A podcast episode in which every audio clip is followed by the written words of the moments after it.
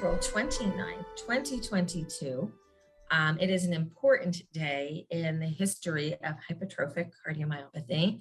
I am Lisa Salberg, founder and CEO of the HCMA, here with a live broadcast on Facebook that will become a Tales from the Heart podcast, which you can pick up anywhere you pick up your podcasts. I am joined today by Dr. Milind Desai of the Cleveland Clinic and a principal investigator in the Valor study from BMS. And I'm going to ask Dr. Desai to, in this case, be a little bit formal today and provide us with some disclosures before we get started into a conversation about a new drug approved by the FDA yesterday. Thank you, Lisa, and good morning, everybody. And thanks to everybody for joining. I'm Milind Desai. Uh, I'm from the Cleveland Clinic. I direct the HCM program there.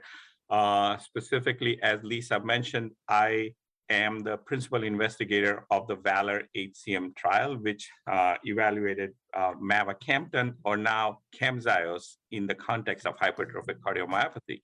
My disclosures are as follows. I am a consultant for Bristol Myers Squibb, and I'm a consultant for Medtronic. Uh, let's get Okay. started. Let's get started. So as we go forward with this um, presentation, I'm going to ask you to hold questions until the end. And at the end, I will, we will take some questions from the audience um, and we will answer them as best we can. Um, so uh, I'm not going to go over a really long history here, but back in 2014, um, a new company was started with a hope to bring a new medication to the HCM arena, and a first in kind drug was started to be developed. That company was MyoKardia. It sold to Bristol Myers Squibb about a year and a half ago, and Bristol Myers Squibb has taken this to the finish line. And yesterday, the FDA approved what we had previously been calling mavacamten, and the trade name will now be Camzyos. Did I say that right? Camzyos? Um, got to get used to that one. So it's an exciting time for everybody in the HCM community. Um, there's a little, uh, little excitement, little, little, little bit of nerves going on around the community today as we all like get ready for what this is going to mean for us. So let's start with something called the label. Milind, could you please explain what the label indication for the use of Camzyos is within the HCM community? Yes. Uh, good morning again. Uh, thank you. So, Camzyos, yes, I also have to get used to uh, saying that. It rolls off nicely, but I still have to get used to that. But uh, at this point of time, the label states that if you have obstructive hypertrophic cardiomyopathy, so evidence of gradients and outflow tract obstruction, and you are symptomatic, not for asymptomatic individuals. So New York Heart Association class two and three, uh, not advanced heart failure where you are in the hospital and, and have symptoms at rest. Uh, so we call it New York Heart Association class two and three in the setting of obstructive HCM. These are the patients who would qualify for, for Camzyos. So let's take this step by step for those who aren't used to some terminology. Can you tell us what the New York Heart Association class scale is? Yes.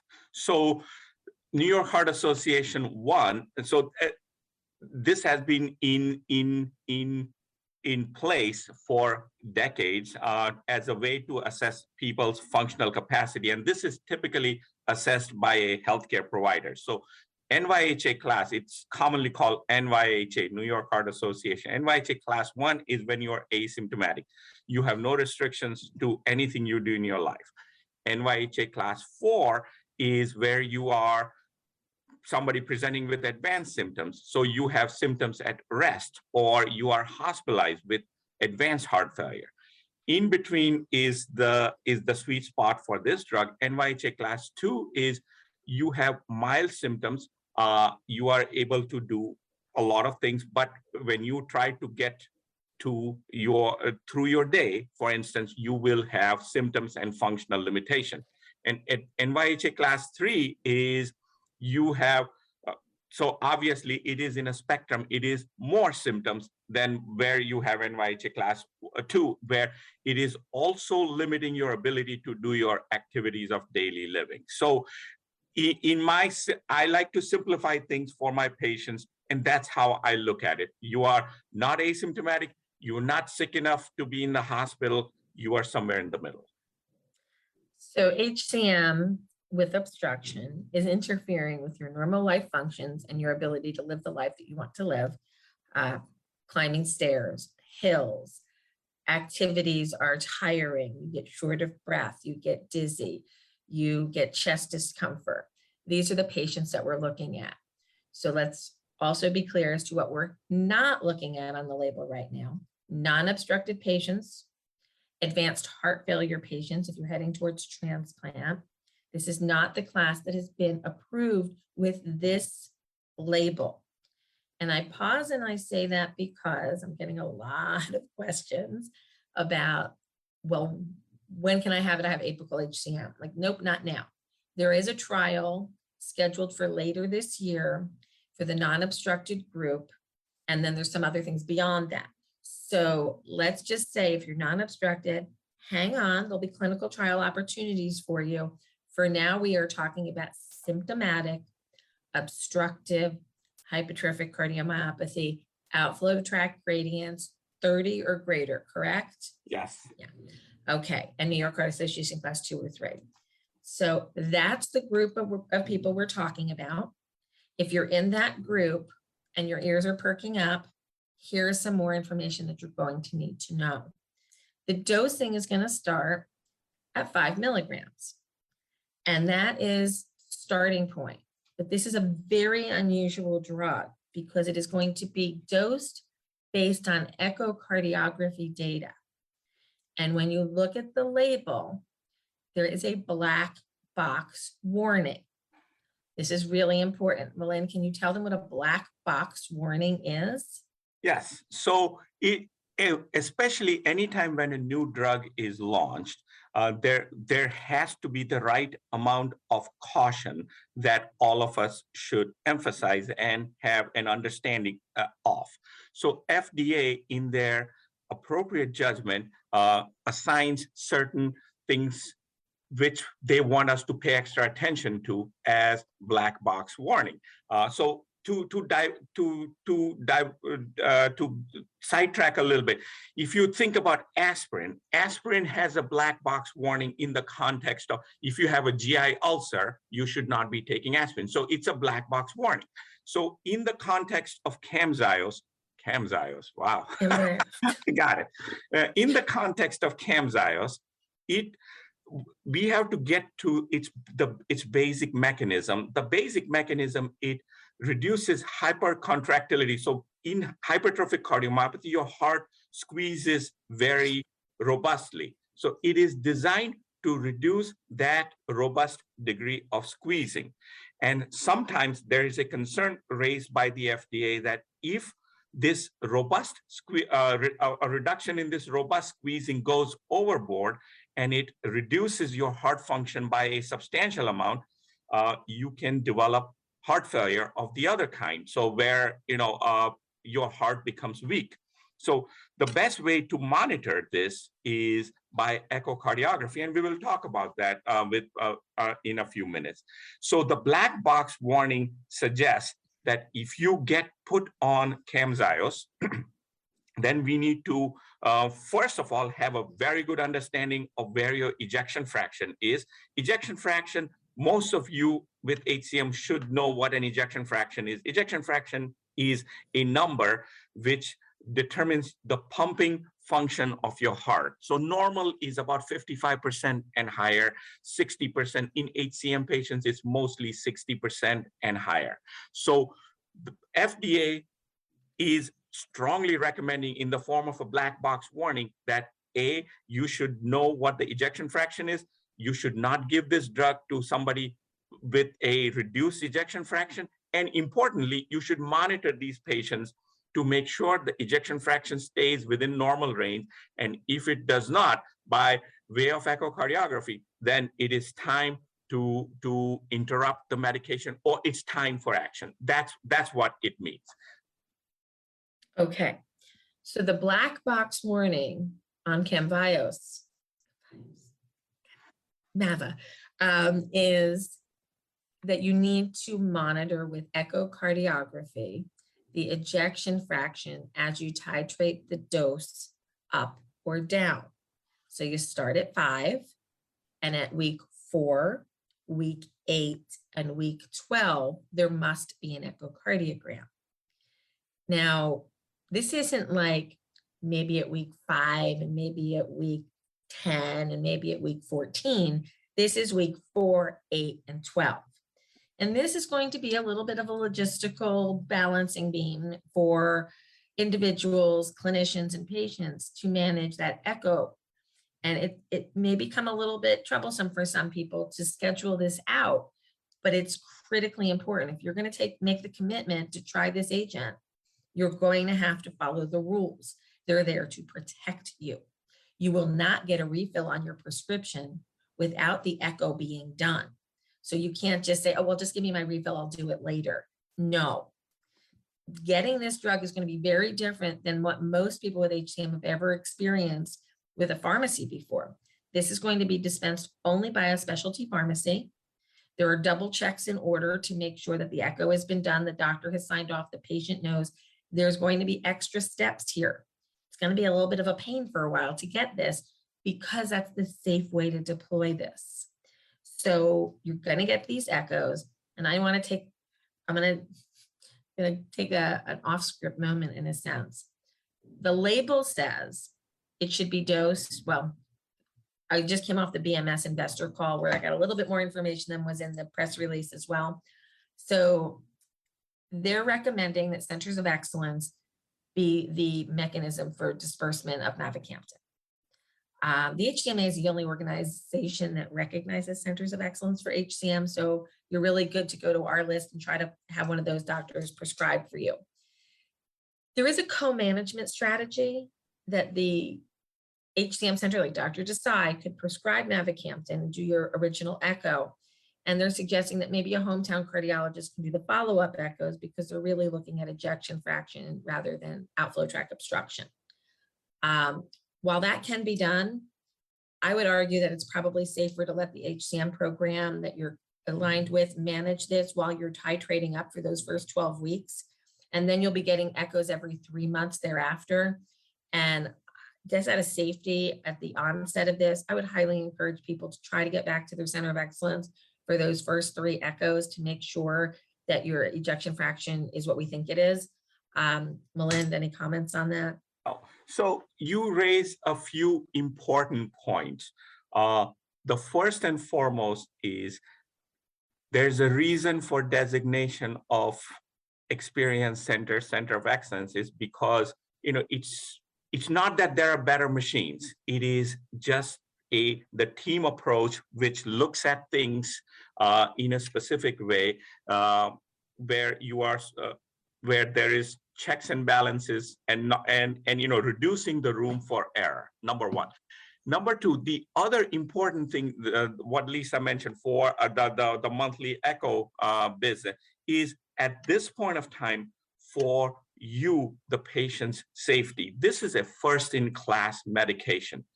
First drug ever developed in the context of hcm specifically. So it, it's think you know look I am a simple-minded human being. Uh, you know, I remember when my first kid was born, how how much on eggshells we were taking care of our first kid. And you know, once you have your fifth or sixth ch child, you are a pro basically at changing the diapers, etc. So, uh, coming back to the real medication, uh, it is for your safety uh, to to monitor the ejection fraction so that we don't in trying to do something good, we don't inadvertently try to uh, end up doing something that is not good. We don't want to create another problem by trying to solve the first problem. That is the important thing. And then this is a, you know, you, the patient today, you know, and as they say in business parlance, customer is always right. You, the patient, is the customer. So at this point of time, it is incumbent and important that you know that the echo that is going to be done for you is done right. It is done by the appropriate people and it is doing something. It, measurement of ejection fraction is a very basic thing. It should be possible by a, any echocardiographer, but we know that not all there there are heterogeneities in how the reports are generated etc so that's why we want to make sure that it is done right. It is done you know it could be done in a co-management strategy. Absolutely it could be done. But make sure at least for the first few months uh, your hcm cardiologist is in the loop with the echocardiogram. I mean you know ideally do it at the center where you got the drug prescribed. If that is not uh, entirely logistically possible, you know, what I'm going to tell my patients is as follows. You know, I definitely want to look at that echo. Okay, and and look, this is 2022. We just came through, or we are still in the midst of a lingering pandemic. We we've figured out ways how to deliver care effectively uh, through tele and this and that. So, you know, these things. But but the important thing, the first and the most important thing I'm going to tell you is it is for your, you know, it is out of an abundance of caution that we do the right thing. And this is, you know, we got to make sure. And, and the rules that are put in place at the pharmacy about documenting an echo before proceeding, they are for your safety, basically. It, it doesn't mean that we are giving you a medication that's going to make you sick or whatever. I mean, the, the proportion of patients who drop their ejection fraction is very small, okay? But you do not want to be the one that, you know, it's like uh, flying an airplane or flying in an airplane today is extremely safe, but that doesn't mean that the pilot stops checking um, before he takes off the plane. That is the analogy here. Okay, so we've gone over who it's for, obstructive symptomatic HCM, New York Heart, New York Heart Association Class Two and Three. We've gone over the dosing in the first three months. I'm going to get into payment and, and programs for that in just a moment. Let's just talk a little bit more about the, the clinical deployment of the agent. After you have your first three months, eh, your, your, not, not three months, four, eight, and 12 week echoes, then they go to every 12 weeks and you're still going to follow up with that. There are some drug to drug interactions here. And I was hoping Dr. Desai could talk about what drugs might impact the way mavacamten act- Camzyos actually absorbs into the body and what could interfere in that. Um, because they are some serious um, potential clinical complications from some drug interactions, which can be easily avoided. And I think off the bat, we're going to do well at remembering this. But later on, as we get a little bit more comfortable, people may forget these parts because they're common over-the-counter drugs that might interact. Can you explain that, please?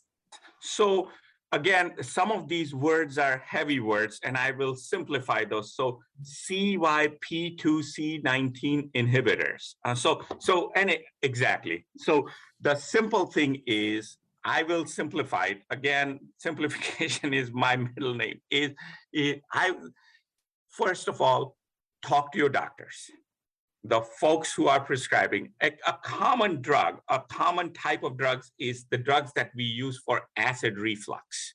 Uh, so there are some drugs with acid reflux that will interact with this medication. So you just have to switch to, to another type that are commonly available. So my simple, I'm not gonna list the entire list of drugs right now. We will be I, I, and I don't want to create more confusion or angst than necessary, but suffice to say, like uh, there are certain type of and uh, these P, the uh, CYP CYP inhibitors. That's the the the the doctor way of saying it. That we have to be careful about. And if you are on one of those, then you you have to get off of that before we we initiate this. But this is something that your pharmacist is going to be hyper vigilant your doctor is going to be hyper vigilant and you again you are the customer the customer is always right, but the customer also has to be careful, uh, and you have to ask the right questions. So basically, acid reflux medications need to be confirmed with your healthcare provider team to ensure that they're not bothering the absorption or processing of Camzyos. That's the short version of that. Um, so we know that we were expecting FDA approval back in January and they, they paused it because they wanted to create something called REMS. Can you talk a little bit about what a REM is and how that's actually going to be played out now that it's available? What, what do we have to do? Yeah, so I will start by saying, uh, I will tell you what I know. Uh, considering the fact that the drug was approved less than 12 hours ago, uh, I will do my best. But REMS stands for Risk Evaluation and Mitigation Strategy. It is careful monitor. In, in simple English, what it means is careful monitoring for the right dose. We don't want to overdo. So again, as I alluded to earlier, we want to create a safe milieu where we are relieving symptomatic obstructive hypertrophic cardiomyopathy. In our overzealousness, if we get overzealous, we don't want to go the other way where we are taking a hypercontractile or a heart that is beating very vigorously to a heart that is beating weekly. So, so that, so the, the FDA has put this risk evaluation and mitigation strategy or REM strategy where me, the provider, has to log on to a website and certify myself, meaning I have looked at the, the, the rules of the game and I sign off on the rules of the game. Number one. Number two, you, the patient, has to also do the same. Because look this is this is a team sport and and this is a team sport that involves your heart okay? So it is my responsibility to make sure i'm doing the right thing. It is your responsibility also that you understand the rules of the game. Uh, so that will involve you logging on and understanding. And of course the pharmacist again lisa alluded to you know some somebody has to do the checks and balances you know before i prescribe you the next month's medication. Have you done what you were supposed to do? So these three steps have been put in place at least at the present time to to make sure it is rolled out appropriately. Now look i nobody can predict the future okay? A year two three from now we are we we hopefully have substantial experience with this class of medications, this drug specifically, and say, eh, you know, uh, We don't need to do that anymore. do that, and and they may get rolled back.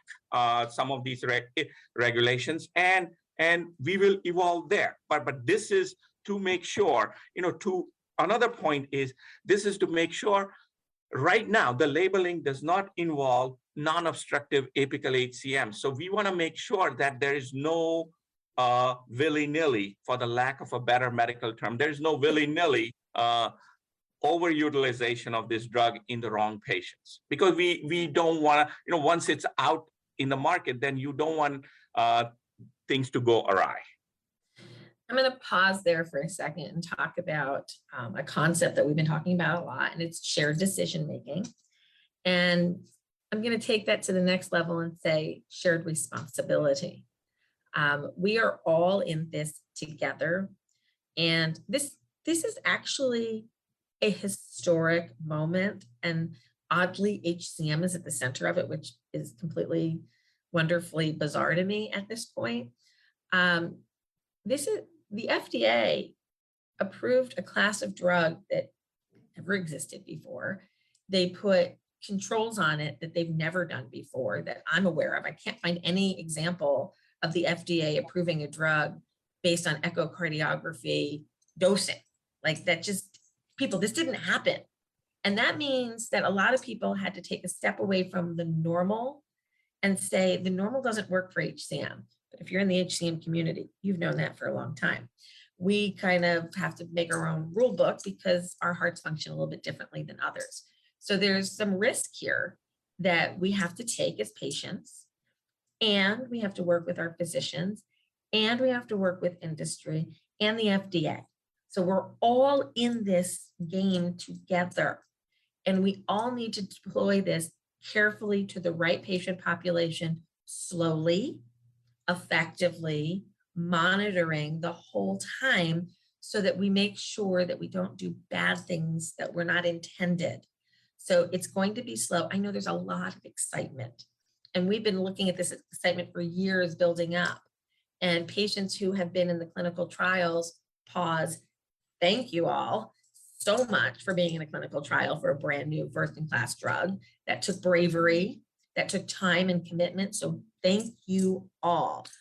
Thank you. So to those brave souls who went first, we've asked them within the community not to speak about their experience for fear of biases, conscious and subconscious biases of the rest of the community. So in our social media feeds, we have kept you quiet. You may speak now.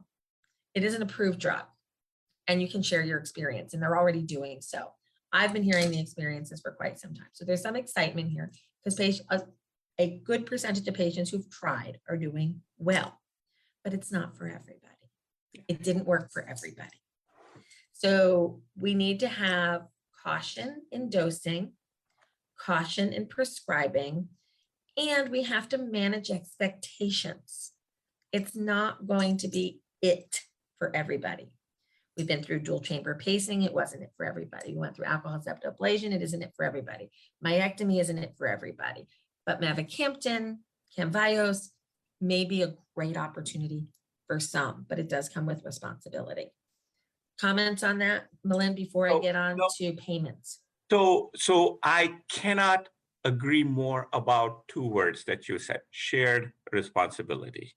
This is shared responsibility. We are in this together. Uh, Look, at the end of the day, this disease was discovered about 60 years ago. Uh, and we are here. We are here, a targeted uh, therapy. So, so it is, let's take it for what it is that we have come a long, long, long, long way. But, you know, we have, uh, trepidation is not the right word. It is, we have to be appropriately cautious. We have to appropriately question everything we do. We, not, not me, not you, we we. do. Uh, and and that and you know again i go back to raising your first child syndrome. You know all of us can relate to the fact that at least those of us who have more than one child you know you were hyper careful with your first child because that was a new experience for you. So so it is but we are truly you know this is step one. And like like lisa says we are expanding the size of the tent. Okay, we have more, we are making the tent of offerings bigger. And once you get into the tent, the buffet table just got a lot significantly larger and it will continue to grow. That's the way I think about it. Okay, so I call it tools in our toolbox. We have another tool in the toolbox that we can deploy. And we have more opportunities, which means more hope and which means more chances for patients to feel better. So this is all good stuff with this big caution umbrella that I'm throwing on top of everything saying, ladies and gentlemen, I know there's excitement. Please go slowly. Follow the rule book. The rule book was set by a lot of very thoughtful, cautious people, including federal regulators. Mm-hmm. And, you know, FDA takes a lot of guff. They really do. But in this case, I think they may have hit the mark right. And I am really happy that they weren't too afraid to take this action. But if you don't follow the rules and something bad happens, it looks bad for the whole drug and the whole concept. So you gotta follow the rules, people. You gotta follow the rules.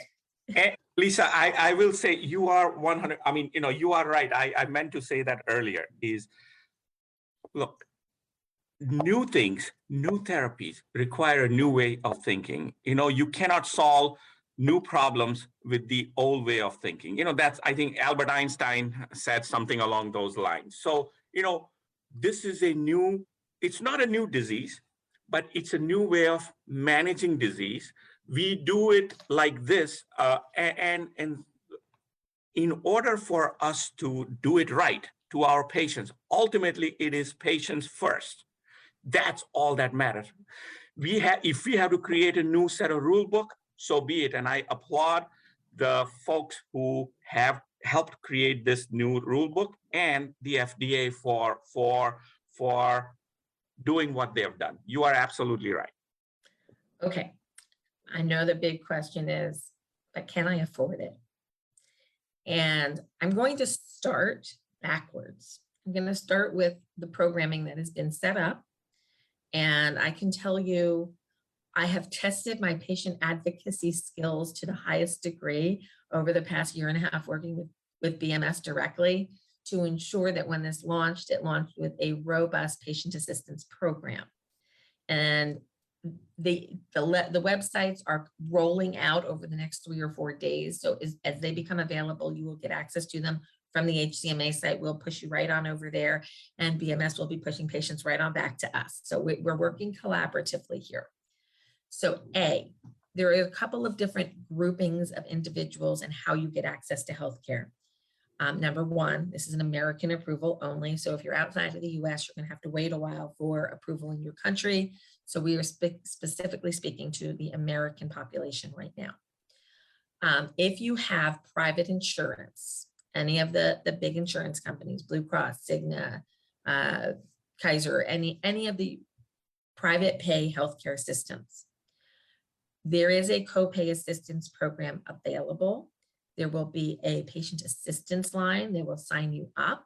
You have to sign up through them to get these patient assisted discounts. We'll talk about that in just a second.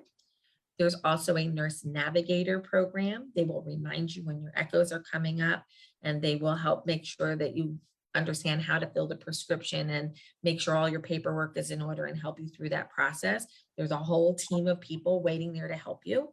So don't feel like, you know, you're lost in the abyss. We're going to guide you to them. They're going to guide you through the process and then you're going to come back on into the community and you're going to you're going to be okay. The copay assist card for private insurance will be $10 a month for your prescription. The first 35 days are for free so that they can get your insurance approvals through while you're dosing up in your first month. So everybody can get access for the first month for free while they're getting your insurance approvals in place. And all of this information, you don't have to take notes. It's all going to be up on a website. So I, am just trying to let you understand the scope of what's going on. If you are, I believe it's VA and DOD, um, the copays will probably be less than $10 a month, possibly free um, for those two access points. If you are Medicaid, um, there will be payment assistance programs available. They take about 30 days extra per state to kind of roll out. Um, it takes them a little bit while to, to get that done. So maybe, you know, June, July, August, you'll start to be able to get coverage for the Medicaid population. That's going to roll out slowly. Um, again, you know, it's going to happen and the copay assist card will probably be less than $10 a month. The tricky area is the Medicare patient. Um, Medicare by regulation and federal language, you don't qualify for a patient assistance program in the same way as private insurance does. It's about taxes and government, and we need to change this. Um, Build Back Better bill had some language in there, but that died. So we're hoping that some other legislation will come across so we can do some Medicare reform and that'll change things. But that's a different podcast. Um, but for this case, there will be some assistance available for reimbursement and copay assist through foundation uh, partnerships um, that are being established right now. All of these things take a little time to roll out. So you not everybody's getting Mavacamten next week. Um, it's going to take months to roll this out, people. Um, you can't even get an appointment with your doctor next week if you wanted one, because it takes a while to get an appointment. So you can start plotting and planning like, okay, do I want to try this? What is my insurance access? What is it going to cost? How am I going to do that? You can do your due diligence now and set a plan. And maybe it's not right for you to do it now because you don't have the ability to have your echoes every four weeks for the next couple of months. But maybe in three months, you have that availability, or you can start planning that into your day now. And you can look at your budget and you can look at your insurance and see what your access points are and what this might actually cost you. But there are assistance programs. There are also going to be, and I think, again, the first time ever, an Echo copay assist card. Thank you for doing that, but it needed to be done. We have to guide this therapy with echocardiography. So there will be an Echo payment assist card. Ta-da, may cost you 10 bucks to get an Echo. You know, that's the type of programming that is really going to make this accessible to people. Now I'm going to tell you something that may be a little shocking. Sorry. It's the price of the drug. It's, I think the actual price is $89,500 a year. That's the labeled drug. But think of it like a label on a car when you go to buy one, it's really not the price. There's other things involved there. Um, so what the price is, what your insurance company negotiates and what you actually pay, you know, those are different things. Our system is kind of screwed up, people. It's just the way that it works. The important part is, will you have access? And I think the answer for the majority of individuals is cost will not be prohibitive. You will have access. You will have copay assistance on your prescription. You have copay assistance on your echoes. And that's what I can tell you. There's going, as the, the new information rolls out and as these websites become live and as these phone numbers become live for the patient assistance program and the nurse navigator program through Bristol Myers Squibb, we will be posting that on the HCMA page and we will point you right on over there. Um, I have some specific questions coming in now, Dr. Desai. Um, if somebody has a mid cavity obstruction, um, are they qualified to try mavacamten? Camzyos. bias. Well, at this point of time, what I'm going to tell is as follows. Hold off on that thought process because this is, at this point of time, left ventricular outflow tract obstruction, dynamic LVOT obstruction. So we want to under, you know, again, there are downstream trials that are being planned uh, for what is the atypical, so, you know, not LV, so there are trials being uh, planned for non-LV outflow tract obstruction patients. So uh, those, it- so I would hold off on that thought process at this point of time. Anybody has any additional questions, now would be the time to post them. Um, so while they're posting questions, um, Milind, what are you thinking today? You know, I don't look. I am mostly a a gregarious and uh, you know uh, person, uh, or at least on the outset. You know, can I tell you one thing, Lisa? And I've I think I've periodically talked about it. You know, I lost one of my best friends to hypertrophic cardiomyopathy at the age of 31. He left behind two kids under five. Okay, he did not die because their family did not have money. He died because he got suboptimal, or there were opportunities for better advice that he could have gotten. He did not get good advice. Okay, so there is a certain animal that comes out of me anytime I'm dealing with a, a complex or a symptomatic patient to a point where I want to do it right for them. I've been blessed to be in a place like Cleveland Clinic, which has allowed me to be able to work as part of a team that has that gives me the ability to provide the full spectrum. But you know what? That team enabled us to take it to the next level and be part of a broader team where we we are now talking oh my god we are talking potentially disease modifying therapy. Are you kidding me? In in our in you know in a 60 year span we are talking disease modifying therapy. There are so many people who we have to thank from the Seidmans who came up with the novel uh, concept Kricket and John Seidman to, to, you know, the folks at MyoKardia who took a chance on this drug to BMS. And, and you know what? Developing the drug is one part of the story, but developing a process of delivering the drug or monitoring the safety, you know, this echo business, I mean, what the heck? This is going to be a paradigm shift in how we take care of patients, not just HCM patients.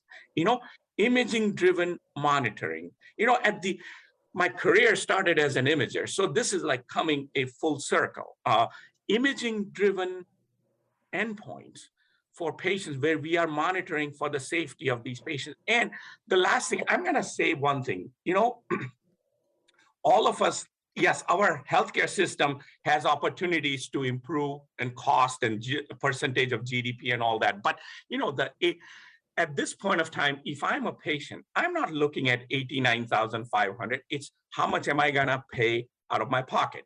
So the fact that there are all these different mechanisms that have been put in place the copay the assistance program the va program the medicaid program and this foundation i mean that's fairly ingenious if you you know and and forget the ingenuity it is long overdue this is how we should be doing good to our patients we cannot have the haves and the have nots we need to have this for all and and and paying for echoes. I mean, you know, look, this makes me truly happy today. To I mean, and I don't say that lightly. I truly mean it.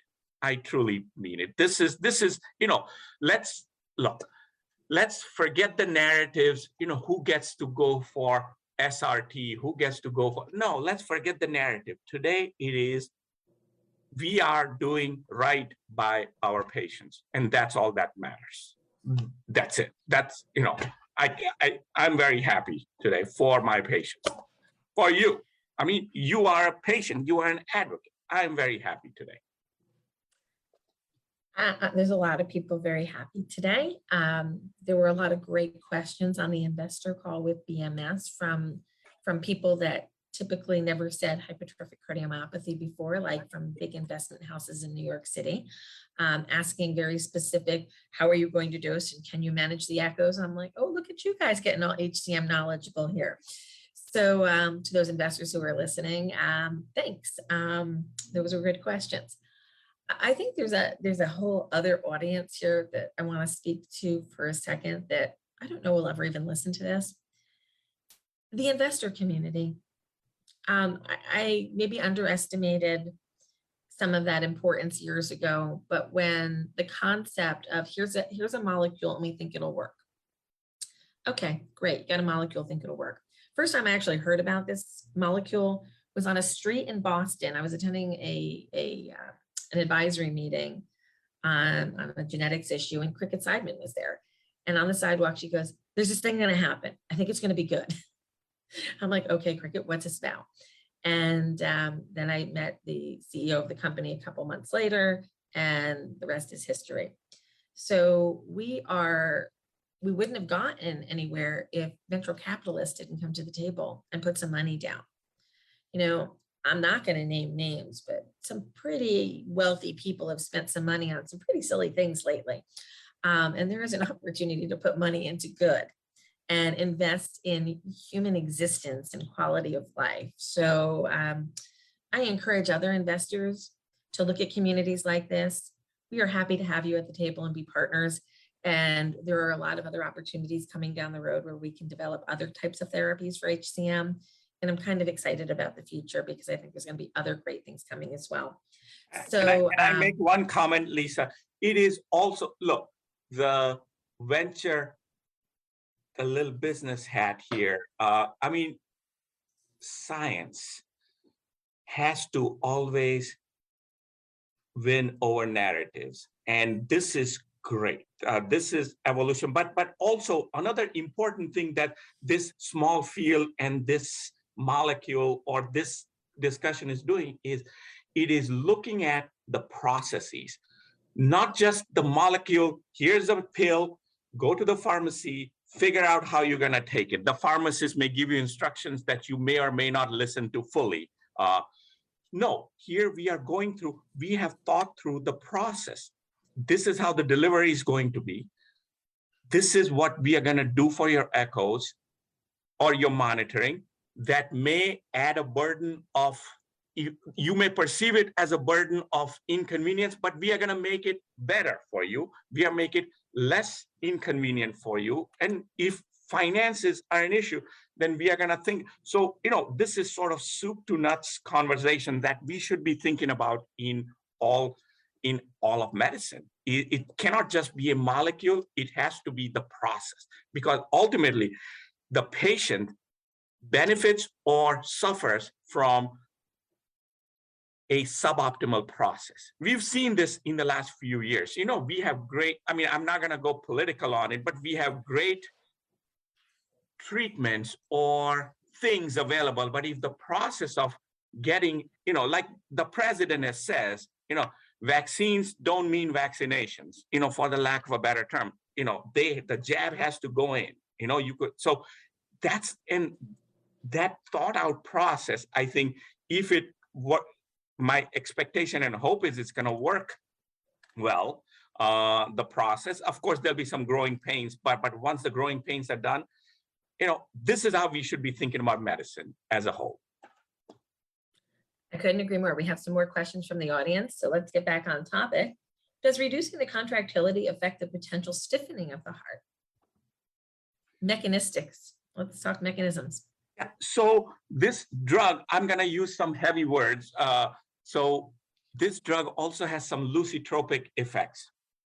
Eh, we are not gonna get into the details of that, but the expectation is that it will potentially also reduce, improve compliance of your heart. What is compliance is if your heart is stiff, that is also an underlying problem with HCM. So it, the expectation is that it will potentially make the heart less stiffer, number one. Number two, because it's a stiff heart, hypercontractile heart, and HCM heart uses energy inefficiently. And the expectation is that this drug would potentially also help use the, eh, eh, or the energy, energy use will become more efficient. Now, I will say this. The current data is in short and intermediate term. We need longer term data of safety as well as efficacy, as well as all these downstream effects. So, you know, Rome was not built in a day and neither is going to be our knowledge base on, on a new drug, novel therapy. So year, the, the downstream years will help us. And the planned trial in non-obstructive HCM will shed more light because, you know, the, not that it's ever good to have obstructive hypertrophic cardiomyopathy, but, but obstruction is a nice low hanging fruit. If you ask me, you know, if you fix it, it makes you feel better. God is great. That is great. But the, the planned trial, the non-obstructive, there the drug has to demonstrate it not only makes you feel better, exercise more, but what does it do to to all these other parameters of stiffness and this and that. There's some preliminary data. There's preliminary analyses, papers published on echo, on MRI, which show trends in the right direction, in fact, positive signals. But rubber, uh, long-term rubber needs to meet the long-term road for that. So there's a bunch of questions about long-term mechanistic type issues. So I'm going to say this, and I'm not going to answer every question today because that's not really what today's about. It's about the launch. But here's what I'm promising you all. I'm working on putting together a webinar. I will be having three or four clinical experts come to talk to you about patient selection, monitoring, um, the, the past research, the upcoming research. And then I'm going to have representatives from the BMS Patient Support Services and Nurse Navigator Systems either available live or pre-recorded so that you understand who you're talking to when you're calling BMS, that it's not just this, you know, voice on a phone somewhere, that these are real people who have been trained and who know what the needs are and that can walk you through the system. Um, we've been working very hard to make sure that this is going to be as simple as possible for a complex system. Um, there's a language you're all gonna have to get used to if you wanted to try this drug, and it's called specialty pharmacy. And this means you are not gonna be able to go to Walgreens and pick up a script of, of, of Camzyos. It's not gonna be there. You're gonna probably have a mail-in pharmacy. Um, there's gonna be a whole process involved. Uh, I, when I had my transplant, I learned about specialty pharmacies because that's where I get my transplant medication from. It's where they put dangerous, highly effective, but very controlled substances so that there's an extra level of evaluation before it's dispensed. And it's a pain in the neck, but it's the way that it works right now. Eventually, maybe it'll get better and easier, but it's an extra phone call, it's an extra few minutes on the phone, it's an extra process, but it's for safety. It's truly there to protect you. So in the coming weeks, we're going to be planning this meeting. It may be about four to six weeks out because I got a lot of other stuff going on right now. Um, so it will be time so that the internal systems at Bristol Myers Squibb can get up and running and they can go through a couple of patients, get the bugs out of a system. It's a new system for them too. So everybody needs to be a little patient here. So we'll let them get the bugs out. We'll let some of our centers of excellence prescribe a few patients out, see how the process goes, let them get the bugs out. And then we'll talk to you about the best way to evaluate whether you are a candidate and how you can get access to the drug and learn about additional trials that are coming up. There are trials outside of BMS's product. Um, other companies are coming up with drugs. Cytokinetics has a trial coming up as well for another myosin inhibitor. So there will be other options available for people to try. And there are some other agents that are coming up. So we're not done with discovery. This is not the end of discovery. It is a finish line and it's a starting line. We have, this is the end of the beginning or is the beginning of something new? I'm not quite sure, but it's a new day and it's an exciting day. I'm gonna go through these questions one more time, see if there's anything else I can answer really. Um, is this going to be an add-on therapy or is this gonna be a standalone? Are we getting rid of beta blockers or are they still around? So, uh, well, at this point of time, you know, the way it has been tested in trials. So specifically the Explorer trial, uh, beta, this was added on top of beta blocker or added on top of single therapy. In the Valor trial, it was added on top of everything in the kitchen sink that you were on. Uh, so is there, you know, is there data which suggests that it should be a first line therapy? No, not yet. Uh, are there substantial number of patients who have side effects from beta blockers or disopyramide? Yes. So if you have side effects and you know you are not able to tolerate, look, I say this all the time as part of my presentations. Drug side effects cannot be worse than the symptoms of your disease if Exactly. you do not have to suck it up be, just because you know so if you are in that situation then individual judgment based conversations need to ha- be had with your hcm doctor. Uh, but but fact at this point of time the data the true data was not based on isolated initial uh, therapy with with camzyos Well done from that. I saw the mavacamten just about to pop out of your mouth when you changed. It's gonna take us all a long time. It was first the in- investigational med and then it had its MK number. And then it was MAVA and then now we have to learn a whole new language. So I'm gonna slip back and forth, so get used to it, people. Um, okay. So I'm just trying to think if there's anything else we really need to go over today. Um, I will say I had ideas early on when this molecule became obvious and like I wondered why somebody would spend so much time on hypertrophic cardiomyopathy. Um, but then even in the investor call today, there's a future trial planned for heart failure with preserved ejection fraction using Camzyos. Um, and I think that's actually a really good thing for the HCM community because we're not, it's, it doesn't stop with us. There, there's other utility of this agent potentially that will be investigated. And if it proves out, I think we'll see availability and cost maybe alter there too. So this is the starting line. We have so much to learn. There's a lot of excitement. There's a lot of urgency to get information. And I'm going to suggest everybody just take a moment, take a deep breath. We just finished a marathon and we're evaluating our performance and we're getting ready for the next one. This is going to be a long haul. It's not a sprint. So be cautious.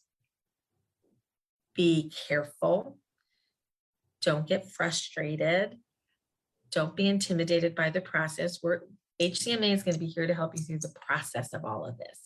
We're partnering with BMS's Patient Assistance Program to make it accessible if you want to try. So it's an exciting day, not gonna lie, it's exciting. Um, and much like Milind, you, you had your moments thinking of your lost friend. And I'm gonna do this without emotion here, I'm gonna try. Probably gonna fail. I've lost multiple family members and probably more friends that I've met along the way that I've lost to HCM. I know more people with HCM than probably anybody else in the world. And thereby I've lost more friends than probably anybody else from HCM. To know that there's a new option available that may improve lives and extend life potentially. Um, it's a good day. I can't help but think of my sister, my dad, my uncle, my aunt and grandfather that I never knew. And and then I think forward to my kid, my kids, niece, nephew, daughter, great nephew, all potentially or affected. And think tomorrow's going to be a little bit better for them than it was for us. And we'll make the next tomorrow a little bit better and a little bit better and a little bit better. I'm back to wearing my bracelet that I hadn't worn in a while. And it's a quote from Mary Oliver. And it says, Tell me what it is you plan to do with your one wild and precious life. Mine is committed to bringing better care to patients with hypertrophic cardiomyopathy worldwide. And today we can take a win. So, with that, I'm going to sign off for now and let Milind get back to his conference. And I am going to be getting on an airplane and going home from Memphis, Tennessee.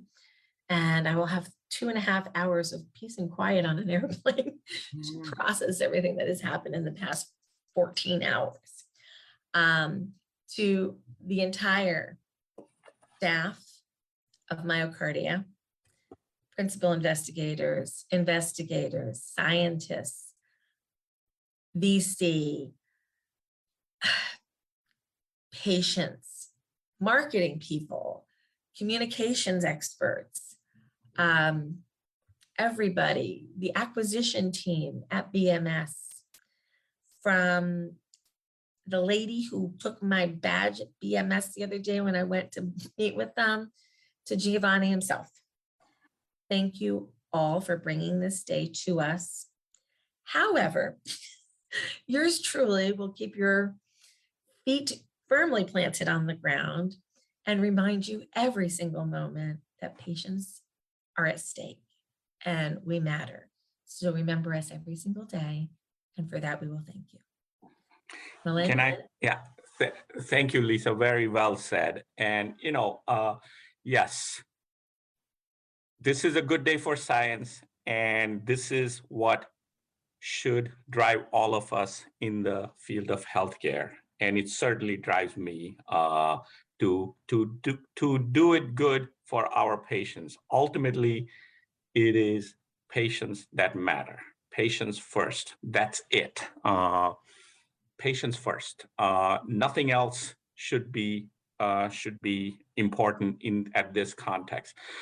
Uh, you know, science will continue to evolve, and that is a good thing. I am gonna end also by thanking. This is a team sport. You know, uh, my patients. I have to thank my colleagues.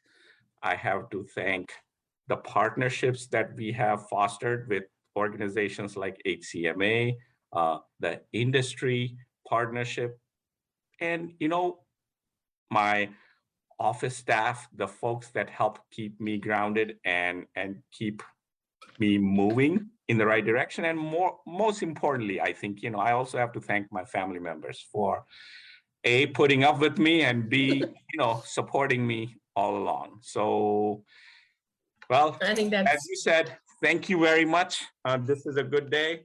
We should we should be happy and smell the roses once in a while.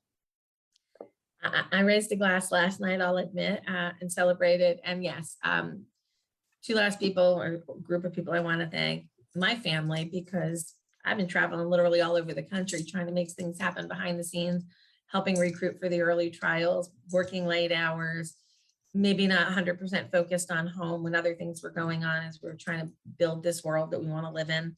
Um, and again, the clinical trial participants. Without them, their bravery, their courage, and their time commitment, this never would have happened. So props to all of you. We love you. We thank you. Milind, thank you for joining us. Facebook viewers, thank you for joining us. Tales from the Heart viewers, you can get the links through um, the description in the podcast. Um, thank you to our sponsors of Tales from the Heart for supporting us to be able to have these conversations. And um, stay tuned for more information. Thank you all. Thank you. Thanks. Have you enjoyed this episode of Tales from the Heart? We hope so. Please visit us at 4hcm.org, become a member, become a donor, become a volunteer. Great news, everybody! HCM Academy is now available online. What is it? It includes online sessions learning about hypertrophic cardiomyopathy, patient stories about HCM and their management, and an opportunity to join online live with an HCM specialist to go over the slides, ask questions, and dig deeper into your understanding and knowledge of HCM. All CME courses are free, and you can find them at 4hcm.org or at thehcmacademy.com. The Big Hearted Warrior Tour continues. For the latest dates, please check 4hcm.org. And thanks to our sponsors, Bristol Myers Squibb, Cytokinetics, Invitae, and Boston Scientific. Did you know discussion groups are available at 4hcm.org Monday through Friday? Almost every day you can find a discussion group. Whether you're interested in learning more about ICDs, pre-myectomy, screening your family, there's a discussion group for you. Even if you just want to learn how to balance your mental health, we have that too. So please join us for one of our live discussion groups, moderated by a peer volunteer, and you can sign up in advance at 4hcm.org. Just check the calendar for events. Please contact the Hypertrophic Cardiomyopathy Association at 4hcm.org or by calling our office at 973 983 7429. You can contact the HCMA by email at support at 4hcm.org. Tales from the Heart, a podcast from the HCMA, is made possible through sponsorship from Boston Scientific, Cytokinetics, Tenaya, Invitae, and Boston Scientific.